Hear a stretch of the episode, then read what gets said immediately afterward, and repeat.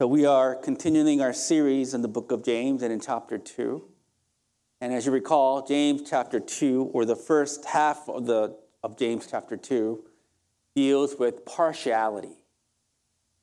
The definition of partiality is, the literal definition is to hold someone's face, which means partiality means judging someone on the face of who they are. You don't go underneath the person to know who that person is. We make quick, prejudicial decisions on the worth of another human being based on our externalities. The partiality, in other words, is discrimination. Discriminating someone based on their externalities without having realized the full content of, of, of someone, of, of, content of a person. Discrimination, James says, and James deals deeply with this issue. James calls evil a sin, the thing that will be judged for. We are no strangers to discrimination. Because by providentially, I think God is allowing us to live in the 21st century America. And right now, currently, we are overwhelmingly exposed to the evils of discrimination. You cannot turn on the news, you cannot, you cannot, you know, watch YouTube without running across about people reminding us of the suffering of the African American community as endured in America because of racism, slavery and racism. Racism is a great evil because you, we are taking, racism is taking someone with dignity and saying that person with godly dignity is beneath you because of the color of their skin. Yesterday, I was watching Lincoln. Have you watched Lincoln? Two, almost three hour movie, just mostly about talk, right? But that movie gripped me because that movie Steven Spielberg did a really good job of framing the indignation behind racism. And God is allowing us to go through this because I think what we're living through is God's sermon to us, saying how evil racism is. Racism is great. Discrimination of any kind, whether it's racism, but it's not just like it's not just racism, right? That is that racism is not the only category of discrimination. We discriminate based on class, based on education, based on social economic positions, where we, uh, based on our neighborhood.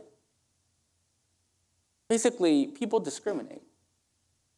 And, and, and, and discrimination is not just a US problem. Racism, discrimination is not just a US problem, it's a problem worldwide. The world is suffering because of discrimination. China, the Chinese government is, eh, sent a million class of people called the Uyghurs to imprisonment camps. A million people the Chinese government sent to imprison, imprisonment camps. Why? Because they think Uyghurs, who are, who are, who are, who are Muslims basically in the China region, northern, northern Chinese region, they think those Uyghurs, the Muslims, are an extreme faction. That their ideologies is inconsistent with the Chinese Communist government ideology. Therefore, if you are a Uyghur, if your parents are Uyghurs, they say, then you're automatically an enemy of the state. Therefore, China is saying, you deserve to be imprisoned. It doesn't matter. they don't ask individuals whether they really agree with the Muslim faith. A million people cannot all be Muslims, right? But they don't care. If you are a Muslim, if your parents are Uyghurs, you're going to camp. Discrimination is causing the suffering of a million people discrimination is dividing this country, not just over racism, but political ideology. Like I said last week, if I wear, if I come preaching and wear a Make America Great, a MAGA hat, right? I'm pretty sure people are going to leave. The, some people are going to leave the church. Because even if you don't know exactly where I stand politically, the image of me wearing that hat will make you prejudiced against me and where I stand. You're going to make a value judgment as, as me as an individual based upon my political ideology. If I think that you voted for Bernie in the primary, I'm going to have a certain ideal about you. Whether that idea may or may not be true, I'm going to have a prejudged ideal about you. And, I, I and, I'm, and not, I'm not going to be interested in anything real about you. Just who you vote for tells me exactly what I need to know to make, an, to make a judgment against you. Partiality, discrimination is truly making the world a horrible place to live. It is a great sin. That's why God is saying discrimination is really evil. And we will be judged if we, if we discriminate. There are certain portions of people in America that believe discrimination doesn't exist. They don't. They say we got rid of all discrimination according to the civil rights law, right? We passed in the 60s, right? There's no overtly racist laws, therefore, free of discrimination. That's not true. Right? They're not living in a reality if, you, if, if, if, if they're saying we're living a discrimination free life. It's everywhere. I was walking the other day. Yes, this week I was walking, minding my own business, right? Talking to God. And then there's someone who just like passed me by honking at me. I was walking on the sidewalk, on a trail, and they honked at me. Why did they honk at me? Because I'm so handsome? Oh, I'm pretty sure my race has to do something with it. Right? Asian American hate is on the rise, they say. You see images of elderly, like Asian people being pushed for no apparent reason. We're Asian, they're Asian, therefore, and coronavirus from Asia, therefore, that lady has something to do with the coronavirus. Racism is everywhere. Discrimination is everywhere, right? So if you don't think discrimination exists, then you, we don't know the human condition. But there is a flip side to that. A flip side of that is if you think racism is the evil and the only evil in society, and it is perfectly possible for us to eradicate racism just by educating people, then I think we're, we're, you're naive for thinking that. Because racism is a symptom of a deeper reality of our souls. Racism in and of itself is not the great evil. It is a symptom of what is truly broken within us. That is why, yes, I understand people are outraged by racism and people are outraged by discrimination. And people think, how do we solve racism? Or education. Read White Fragility. Read Ibram X. Kendi's book. Teach our children racism is evil. Do you know what, what happened last week? Loudoun County parents. Like, have you heard about this? Like, they had a school board meeting, and there are certain parents in Loudoun County, they flipped out. They're offended by the fact that the Loudoun County School Board is trying to push woke agenda to their children. And I think they're partially right because I think racism cannot be solved with education. Racism is a, is a, is a symptom of a deeper reality that is broken within us. And that reality, and the cause of racism, is like the cause of all sin, comes from a heart that refuses to recognize who God is. A heart that is ignorant of God cannot help but to, but to, but to show partiality to people. That's just a reality. A heart that does not, does, that does not recognize the true God cannot help be the judge of other people. You kick God out of you, you, you kick God out of your consciousness. You replace your opinions, your perceptions about other people with God. You put yourself in the judgment judger seat. And you will start judging people based upon your standards rather than the standard of God. Turn your back away from God, you will be the judge of others. That's the core of every sin. A heart that, that suppresses the idea, the, the knowledge of God. James says in chapter 2, last we talked about, I think it's verse 1, isn't it? He says, Jesus Christ is the Lord of glory. What does it mean for Jesus Christ to be the Lord of glory? Glory means he is the manifestation of the living God. James is saying Jesus Christ, as revealed in Scripture, is the living God. Do you know what, do you know, do you want to know what God looks like? Forget the shallow idea of, of God in your heads. Right? All of us have this ideal of God. He's my best friend, right? He's going to be my healer, whatever it is. Forget your shallow understanding of who you think God is. Do you really want to know who God is? James says. Look to who Jesus is according to Scripture. Jesus, who is revealed in Scripture, He is God. Not the idea, shallow ideas in our heads. Who is God? Who is Jesus? What does our God look like? He's a God who does not care anything about external realities. He doesn't judge us in accordance to our external reality. That is clear from the ministry of Jesus. He does not care about external, he doesn't judge people based upon external reality. He is the God who, had, who was God, who occupied the ultimate position of privilege, as the woke people would say. But he gave up his privilege willingly to become a servant, to, to be born in a stinky manger.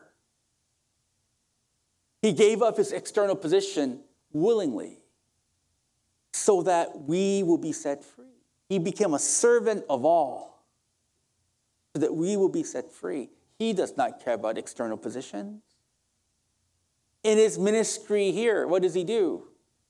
He talked to the rich people as well as the poor people. He talked to the rich young ruler and he talked to, you know, he talked to beggars on the street. He talked to religious leaders like Nicodemus and, and, and, and taught truth to them. But he also loved sinners like Zacchaeus and the woman caught in adultery and, and a Samaritan woman whom is whom the Jewish Jews considered second-class citizens. His encounter with the Samaritan woman, especially in John chapter 4, is interesting because that woman was a total rejected person in her society. Not only was she a Samaritan, Jewish people during the time considered Samaritans mixed race. They considered them dogs, basically. But what was this woman that was not only a, a Samaritan, but this woman had multiple partners. She cheated on her husband multiple times. She was a social outcast. Externally, she was dirty and unacceptable. Jesus could not care anything. He didn't care about who she was societally. He knew she needed salvation, so he approached her. The God that we purportedly, the, the God that we worship, shows no discrimination. That's, that's who God is.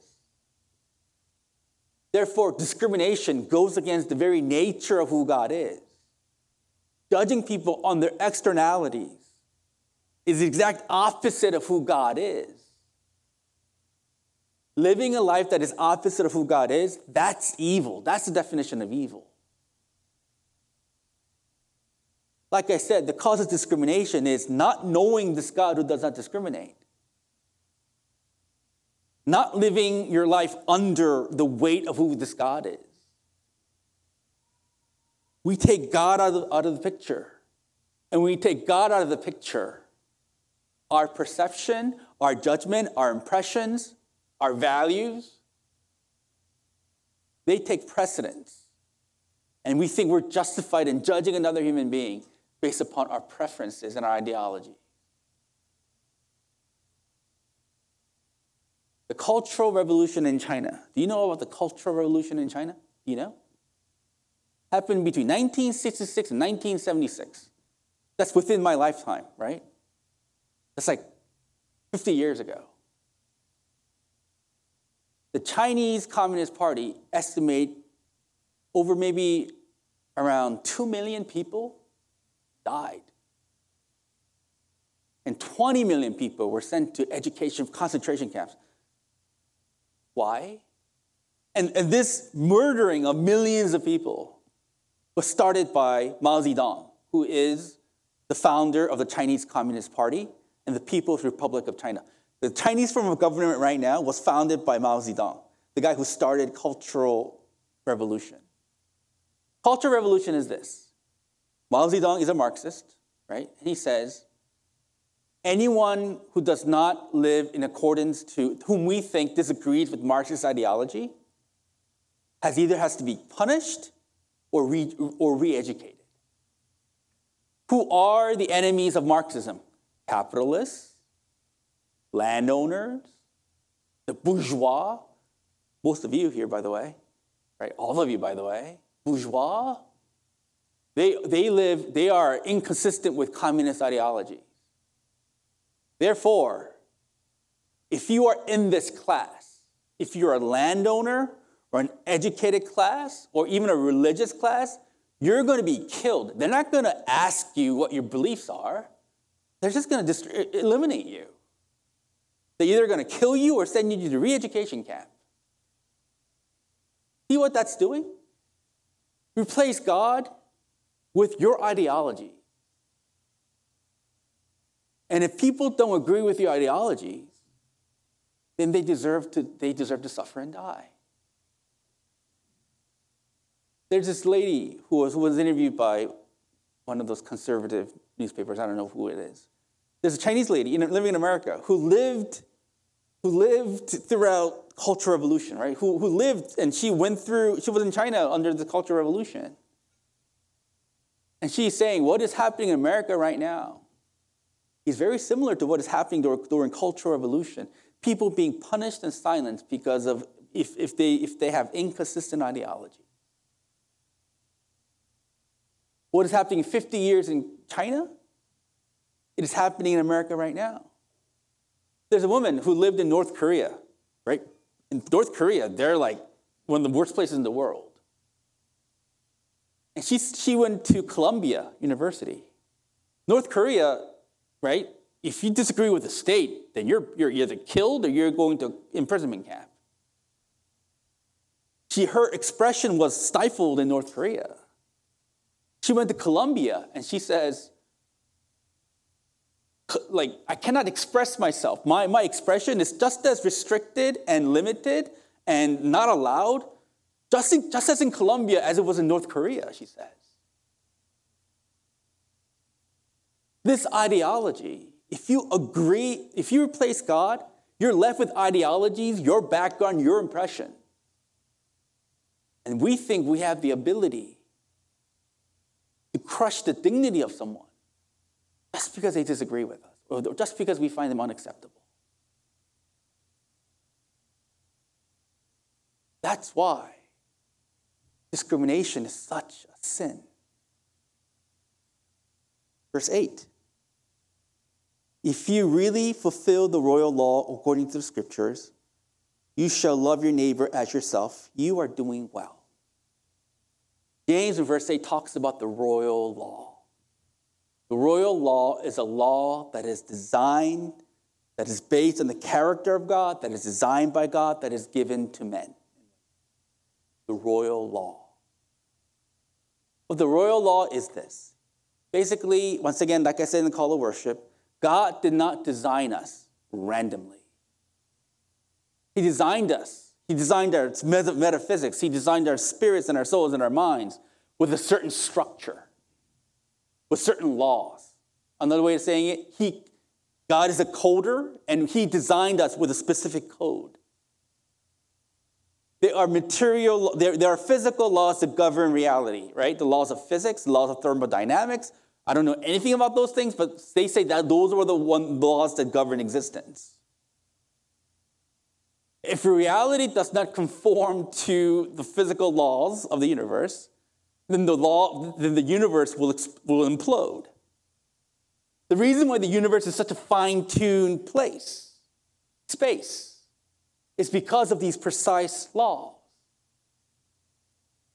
Similarly, God designed a human being with a certain code, certain direction, certain structures. If we live in accordance to the structure that God has designed us to be, then we become full human beings. But if we don't live in accordance to our code, then disaster happens.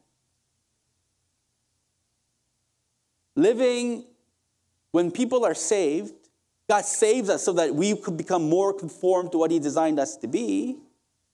If we're in sin, we're, we're choosing to live a life that is inconsistent in which the way we, how we were designed. Understand that there is a law that governs our souls. If you live in a conformity to that law, you will live, you will thrive, you will be free. But if you live opposite to the way you're designed, misery and destruction. Look, like I talked about it last week. Rosalind Picard is one of the leading computer scientists in America. She's a, she's a professor of, at MIT. And she designed, like I said last week, she designed a program where the computer can read the, the facial expression of autistic children. She's a pioneer in AI, teaching computers how to think. She's one of the leading experts. She's a Christian. He says she was an atheist before, and then a theist, and then a Christian.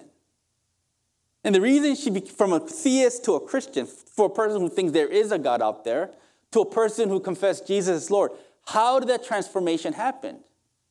He said, I read the Bible and I started to live out what the Bible says. And when I started out living out what the Bible says, the data in her life says her life got much better. She's a scientist. She looks at her life through data. She says, after I became a confessing Christian, after I lived inconsistently to God's design, my life became better. The clear data in her life is that her life is far better as a Christian than as an atheist. Therefore, she says, my scientific reasoning says Christianity is true. He's basically saying what I just said. Being a Christian means you are, your eyes are open to the real God, Jesus Christ. And when, your when your eyes are open to the Lord Jesus Christ, when you start living the way He wants you to live, your life will get better. Friends, is your life better because of your faith? Can you say your life is observably better because of your faith? Or if you're honest, whether you say you're a Christian or not, it makes no difference in your life. Which one is it? If having faith in Jesus Christ makes no difference in your life in terms of how you think about yourself, how you think about other people, how you think about sin, if there's no markedly difference in the way you live your life, the question is, is your belief true? Right? God gave us the royal law, structured in the ways in which we're designed. How do we know what these laws are? How do we know the structure of our souls? James says in verse 8, it's in the scriptures. It is a scripture that designs how, that reveals how we're designed. As an old Chinese man who never read the Bible, after he finished reading the Bible, he says, The one who wrote this book is the one who designed my heart. That's Alistair Begg saying, Dan, I'm not ripping off him. He says, the old man, the old Chinese man, after reading the Bible, says, the, the one who wrote the Bible is the one who designed my heart. That's what he said. That's what James is saying. How do you know how your soul is designed? It's revealed in Scripture. How do you know then? What does the Scripture say about how we're designed? God's law tells us how we're designed. What is a summary of God's law? Jesus has two major commands. The summary of God's law is this Matthew chapter 19, is it? Chapter, Matthew chapter 22, verse, verses 37 39. Jesus replied, Love the Lord your God with all your heart, with all your mind, with all your, with all your soul. This is the first and greatest commandment. And the second is, second is, is this love your neighbors as yourself. Jesus says, All the law and the prophets hang on these two commandments. How do you know what the will of God is? Through the law of God. How do you know what your how your soul is designed? Law of God. What is the summary of all the laws of, of the Bible? Two. Love your God with all your heart, with all your soul, with all your mind, and love your neighbors as yourself.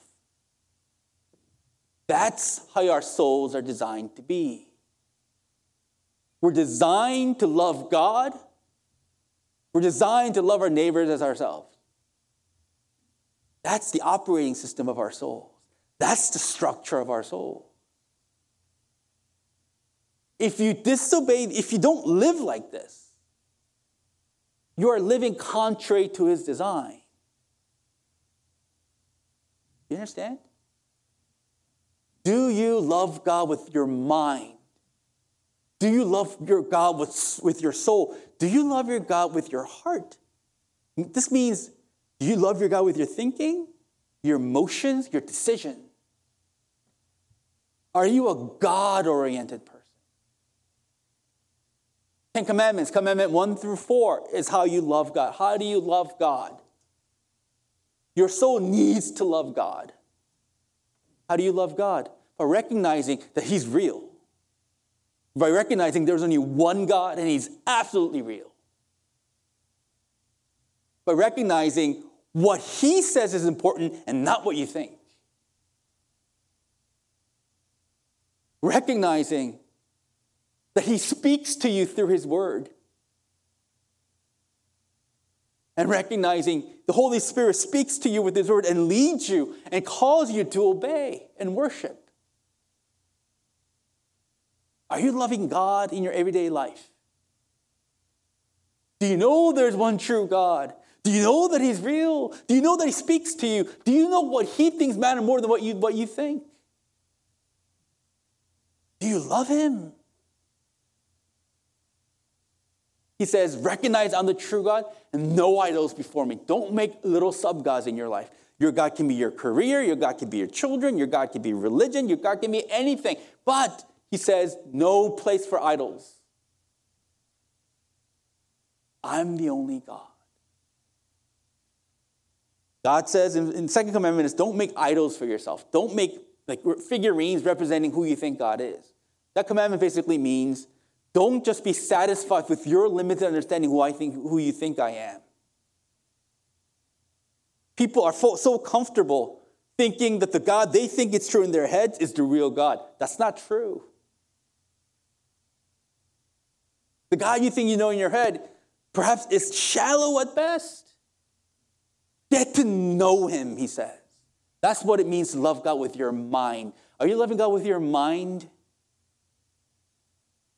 Are you loving God with your will? Are you, for, are you making yourself obey him? Making yourself? Yeah, that, I guess that, that makes sense. Do you love God? Do you love your neighbors as yourself? Commandment 5, 5 through 10 of the Ten Commandments is about loving another human being. How do you love another human being? Obey your parents, honor your parents. Don't murder them, whether it is physically or emotionally or spiritually with your words. Don't commit adultery. Don't objectify women or men to satisfy your own desires. Don't lie to them. Don't steal from them. Do not be jealous of them. Basically, these commandments are saying respect someone's dignity. That's how your souls are designed to be loving God and respecting the dignity and humanity of another, another person. You respect their property, you, you respect their humanity, you respect them as an individual human being created by God. That's how your souls are designed to be. And if you don't live like this, you're living contrary to your design. Living contrary to your design is causing great pain to you and to the people around you. You understand? Verse 9, but if you show partiality, you are committing sin and are convicted by the law of trans- as transgressors. He's saying discrimination goes against the modus operandi of your soul, which is to respect the dignity and humanity of another person, right?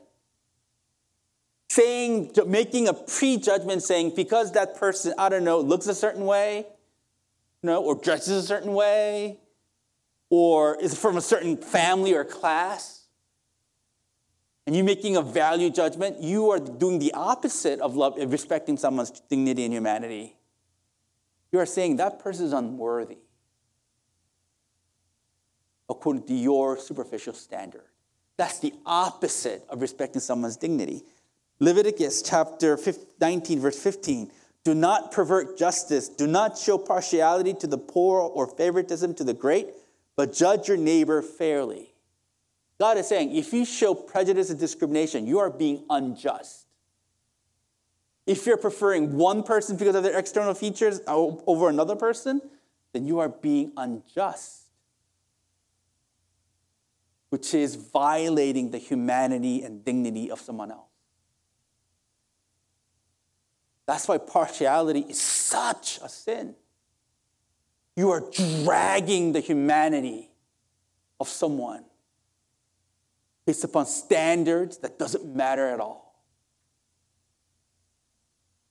You understand?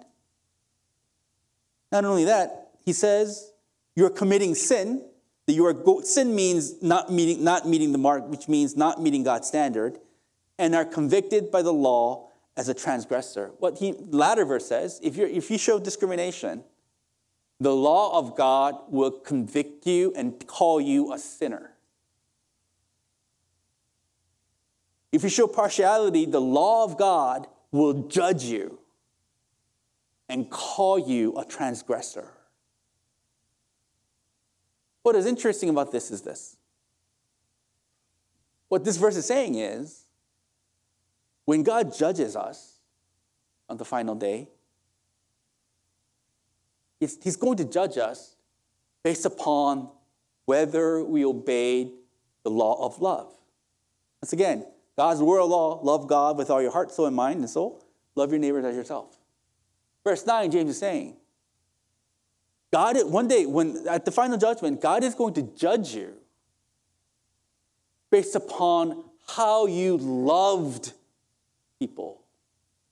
The second greatest commandment is loving your neighbors as yourself. That is a standard that God's going to use to judge you and me. When we think about God's judgment, we think of, oh, th- maybe God's going to judge me for the things that I watched or the things that I've done. Maybe he will, but more specifically, verse 9 is saying he's going to judge you by the way you love. Every one of us, whether you're believer or unbeliever, think love is the most important thing. Everyone believes that. If you don't think love is the most important thing, then you maybe are a psychopath, right? Love, they say. Love is the most important thing. And really, that's, I mean, that's loving God is the most important thing, but loving neighbors is, is a second, right? Everyone knows we should love. God is going to judge us by the standard you say is right. Everyone says love is the right standard. God's going to say, Yeah, that's right. And I'm going to judge you by the way you love your neighbor. How you love your neighbor is a standard of judgment. Who is your neighbor? The people that God has strategically placed you in your life. Your wife, your husband, your children, your boss, your coworkers, your cousins. Are, are you, do you love, do you respect their dignity? Right? Do you respect their property? Do you respect their dignity enough not to lie to them or not to gossip about them? Do you love your do you, do you respect people's dignity? God is not going to judge us for, you know, publicly proclaiming that we love something. You know, people on social media, right? They, they make bold post. Racism is evil. Fight the power, fist bump, right? Right? Now, believe all women. True. Not believe all women, but, you know, right? Give women a benefit of the doubt. We, we have all these things. We make public declarations of love. But regardless of what your public declaration of love is, the standard in which God's going to judge us is how we have loved our neighbors, the people who are closest to us. The former mayor of South Korea, so of Seoul, he fought for the rights of women more than any other politician. He, he fought for women's equal treatment under the law and all that stuff. But he was discovered later on that he abused his secretary, female secretary, in a non gentlemanly like conduct. We all know what I'm saying when, when I'm saying non gentlemanly conduct. The guy who fought so hard for the rights of women abused his power to abuse his female secretary. Is he loving his neighbor? Taking political stance and ideology, that is all fine and good and dandy. But the neighbor part is lacking. Do you love your neighbor? Do you love your husband? Do you respect the dignity and the humanity of your spouse, your children, your coworkers, your boss? That's the standard that God's going to judge. How well you have love. Verse 10 But whoever keeps the whole law but fall, fails in one point has become guilty of all of it. Verse 9, verse 10, James is saying, the Ten Commandment is not, God's not just, just God is not going to just, just check one box. Did, did PJ obey commandment number one? Check. Did he have issue with did he do the commandment number three? Not really. He worked on the Sabbath. So he fails in this regard. He's not a state, state inspector having a checklist of whether you, whether you obeyed his commandment or not. No, James is saying when God looks at the law, he looks at, the, he looks at it completely. He looks at it completely. And if you disobey one part of that law, you're disobeying the, the entirety of that law. It's like, maybe, this is a bad example. Maybe you like me. You say, PJ, I really like you, right? I really like, I think you're great, PJ. I like your sermons, a little bit long, but I like your sermons. Great. But PJ, I hate your wife. Am I going to say, oh yeah, it's great that you love me? Yeah, it's great that you love me, right? But you know, I, you know, but you know, the wife thing, I can I can kind of kind of like, you know, not think about. It. No, insult my wife, you insult me. The law of God is an entire, an entire reflection of the character and the mind of God. Disobey one, you disobey the whole thing. Verse 11 For he who said, Do not commit adultery, also said, Do not murder. If you do not commit adultery, but do murder, you have become a transgressor of the law. He's saying, God says, do not murder and do not commit adultery. if you don't commit adultery, whew, good for you. But if you commit murder, he says, you're violating the entire law. Have you obeyed the law of love this week? Have you murdered anyone this week? Hopefully not. Right? Good for you if you haven't killed anyone. But have you objectified someone lustfully? Have you taken a human being and look that person as an object to, suit, to, to satisfy your own whatever brokenness that you have? You done that? Then you've broken the law of God. You've broken the law of love. You have not loved this week. That's what he's saying. Were you kind to your wife this week? Did you send her flowers? I don't know why you would send her flowers this week, but maybe it was a special occasion. Did you buy her nice stuff this week? Maybe you have. Good for you. You, you acted lovingly. But did you gossip about someone? condemn someone with your mouth this week? You have broken the law of love. Just because you were nice to your wife, it doesn't mean that you satisfy the requirements of the law of love. Breaking one breaks the entire thing. He's going to judge us by the way we loved, but we have to do it entirely. Man, that's hard. Who can, who can satisfy these requirements? God can. We can't, He can. If we, okay, if we don't satisfy love, love, it's not just a mere moral failure. Not meeting the of God causes, love, love causes great suffering the gossips and the hatreds and the, and, the, and the lust and all these things causes great suffering to our families, to ourselves, and to our community. Now the question is, and if there is great suffering caused by not being loving, the question is, what does God do with the, with, with, with, the, with the thing that we've done that, that's destroying our community and ourselves? He needs to condemn and punish. You understand? None of us can satisfy the law of God, law of love. Even though we think loving is a great idea, none of us can fulfill it. None of us can. How do you know? Look, your wedding vows. Do you promise to love sickness or in health, better for poor, richer for? Are you promised to be that person? You say, yeah, sure. Oh, but man, if your partner throws out the garbage in a certain way or don't throw out the garbage a certain way, oh, the condemnation starts coming.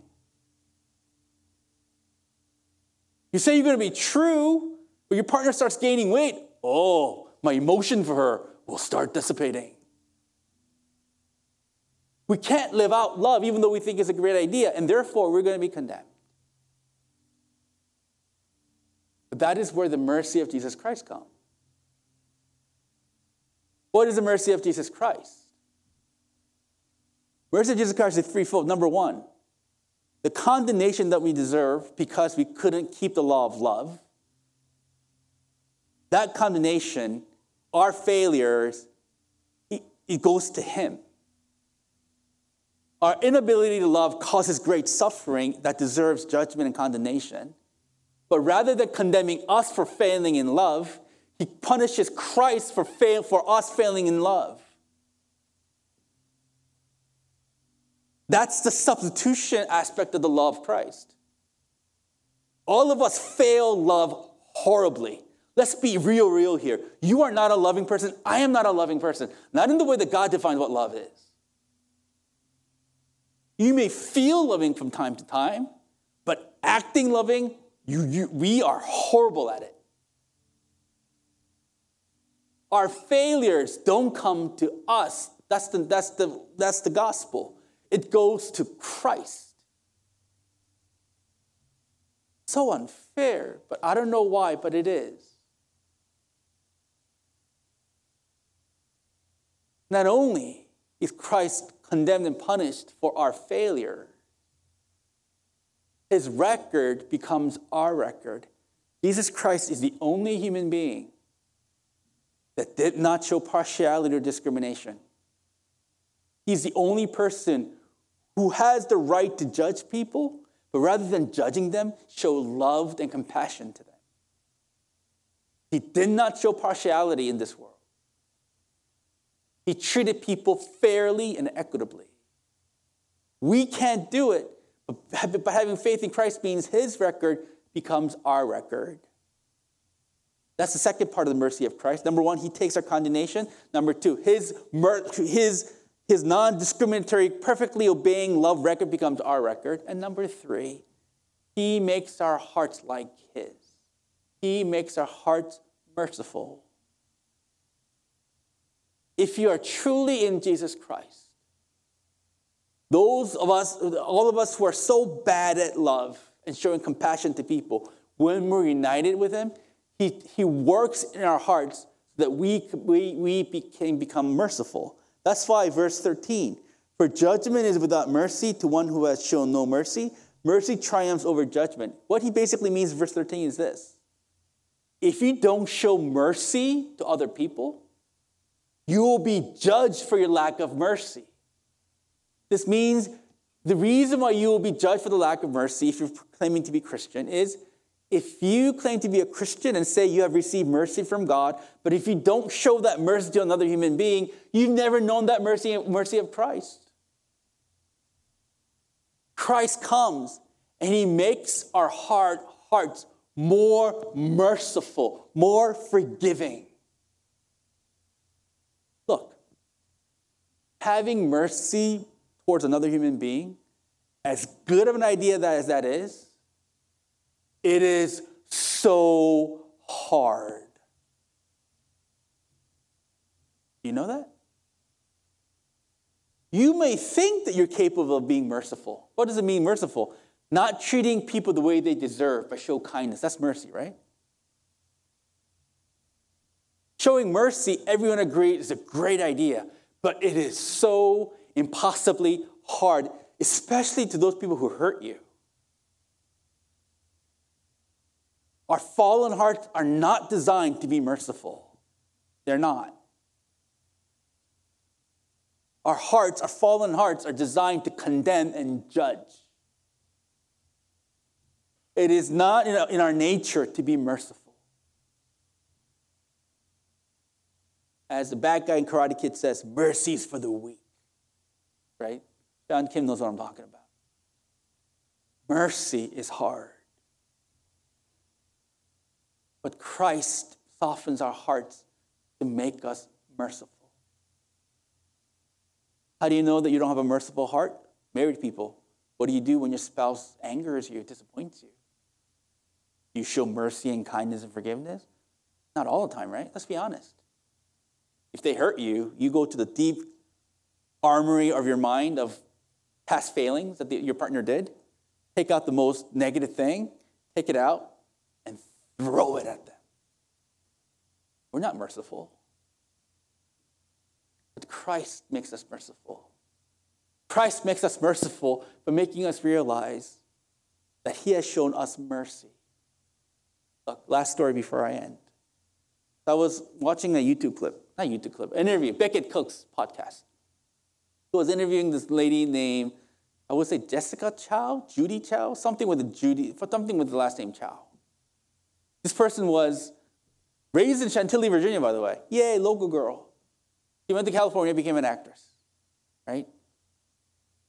Like parents divorced, mess up childhood, went to California. You know how the story goes. Party girl, right? Sex, drugs, and rock and roll. And then she come to this church where Becket Cook goes, Reality LA, and in one service, she became converted. In one service, God came and opened her heart. By the way, praise team, one service can change a person's life. Rob Hyo, one person, one service can change a person's life. Therefore, we need to pray, right, brothers? Side note end. That service changed a person's life. Her life, her heart, her heart opened to Christ. And from that moment on, by the grace of God, she says, God showed her her past sin and how horrible she was. And the reason why he did that was to show his great mercy towards her. And one of the things that she has done when she wasn't a believer was she said she got an abortion. Right? That kind of lifestyle, sex, drugs, and rock and roll tend to lead someone to get pregnant, right? She had an abortion, and she, she was pregnant, and she got an abortion. She didn't think much of it, right? Because all around her, LA, women's right to choose, right? She got an abortion.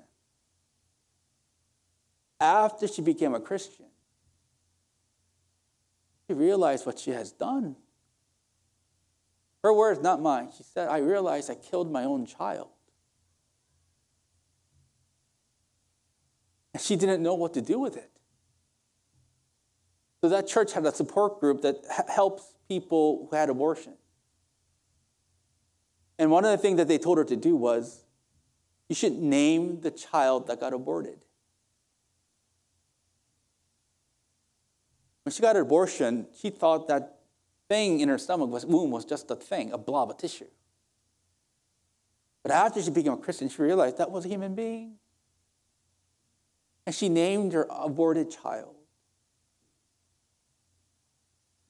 And repented and remorse. She needed to do that because she realized to understand what she has done, also, also to understand that even though she did that, Christ's mercy still covered her. Her sin, by naming that child, her sin wasn't just an abstract theory, but a guilt. But she also knew Christ covered her guilt. She knows she received mercy from Christ. When you know that when your sin is not just an abstract theory, but a reality in your life, and despite the reality of sin, Christ covered your guilt with his mercy. How will you not be merciful towards the people in your, towards your neighbor? That's James's point. All of us will fail at love. All of us will discriminate. All of us will prejudge another human being based upon our own standards. But the only way you, you stop becoming that person. I'm aware of the mercies of Christ. There is no one in this world who's going to show mercy like he showed, she's shown you mercy. That's the way you have a merciful heart. That's how you start to live out your design, which is to love another human being. This week, as you go, if you're angry, if you throw condemning things, if you're not loving some, someone, please know you're, you're doing that. You're being unkind because you don't know the mercies of Christ. If you find yourself being unkind and judgmental, and hateful and, and, and, and discriminatory. That will reveal you don't know his mercy. Ask that you will understand his mercy so that you will be able to complete the law of love that is written in your soul. Let us pray for these things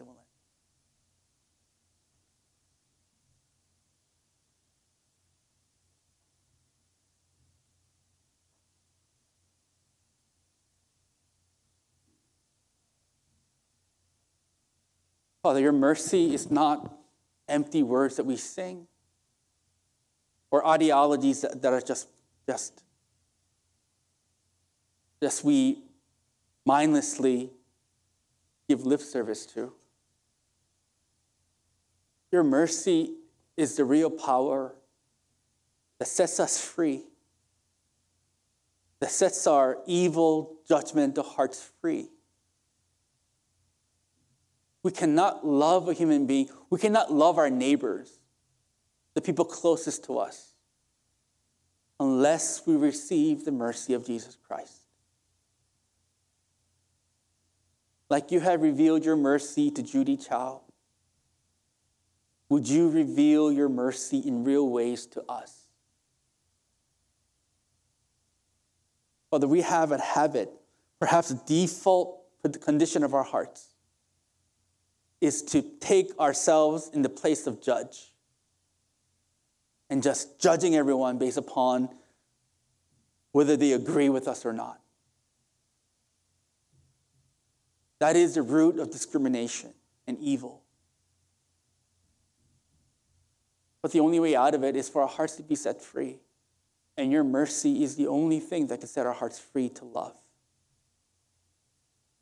But truly, may your mercy and may your love for us be real.